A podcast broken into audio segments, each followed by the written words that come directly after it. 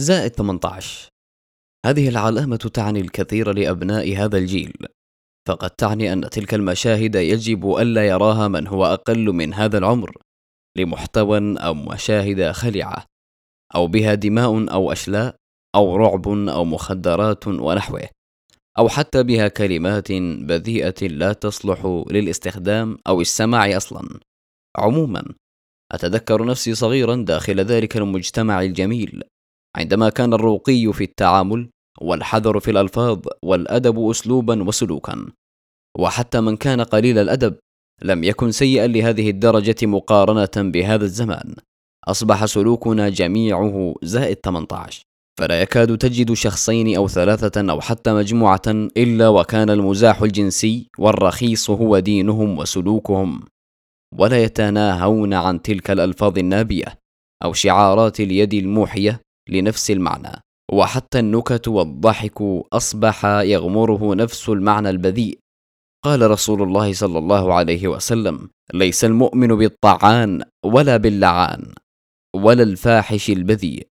وقال صلى الله عليه وسلم إن الله تعالى يبغض الفاحش المتفحش. وقال أيضا عليه الصلاة والسلام لا يستقيم إيمان عبد حتى يستقيم قلبه. ولا يستقيم قلبه حتى يستقيم لسانه. فقد أصبحت حياتنا فحشا وأصبح داخلنا تافها وأصبحت ألسنتنا حادة كالسكين أو أشد. بلا معرفة وبلا قيمة وبلا هدف وبلا وعي وبلا إدراك وبلا مسؤولية. اصبحت منحرجا من هذا الجيل القادم وهو يرانا على هذه الصورة قدوة لا تشرف. ومنظرا عاما لا يوحي بتلك البطولات التي كنا نتحدث فيها عن آبائنا وأجدادنا. وعلى العكس نرى مجتمعات ليست على ديننا وليست داخل قيمنا وفهمنا وتعاليمنا مثل الشعب الياباني والذي تعلم تلك الأخلاق والمبادئ التي جعلته زعيما فوق المجتمعات وفي مقدمة الدول تحضرا وتطورا. فعلا إنه مجتمع بناء.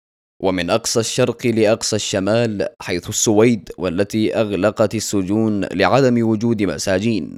فالرقي في التعامل لديهم وتهذيب سلوكهم وصفاتهم هذا ما يزرع في صغارهم مما ينتج عنه هذا الجيل الذي شرفهم.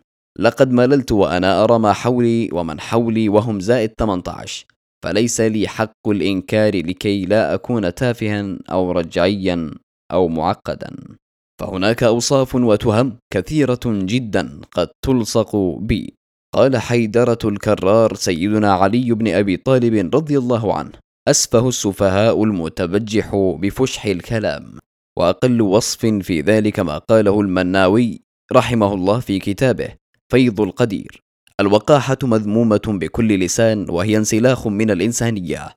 أما الحكيم الأحنف بن قيس فقد قال أولا أخبركم بأدوى الداء اللسان البذيء والخلق الدنيء وأيضا ابن حبان البستي قال في كتابة روضة العقلاء إن الوقح إذا لزم البذاء كان وجود الخير منه معدوما وتواتر الشر منه موجودا لأن الحياء هو الحائل بين المرء وبين المزجورات كلها.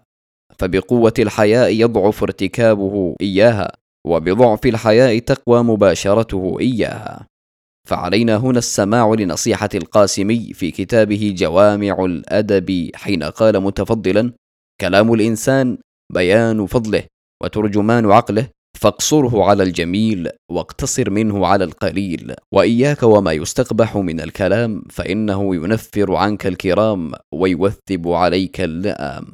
وأخيرا أختم بوصية سيد البشر سيدنا محمد صلى الله عليه وسلم الأزهى والأحلى والأبهى من الشمس والقمر حين قال من كان يؤمن بالله واليوم الآخر فليقل خيرا أو ليصمت. فعلينا بزرع هذه البذور الجميلة في صغارنا ونبدأ بداية جديدة من أنفسنا وأبنائنا وأهالينا ليرتقي هذا المجتمع ليسعد بنا نبينا وحبيبنا عليه الصلاة والسلام ويفخر. مقال زائد 18 من قلم الكاتب حمزة عصام بصنوي إلقاء صهيب الأشموري.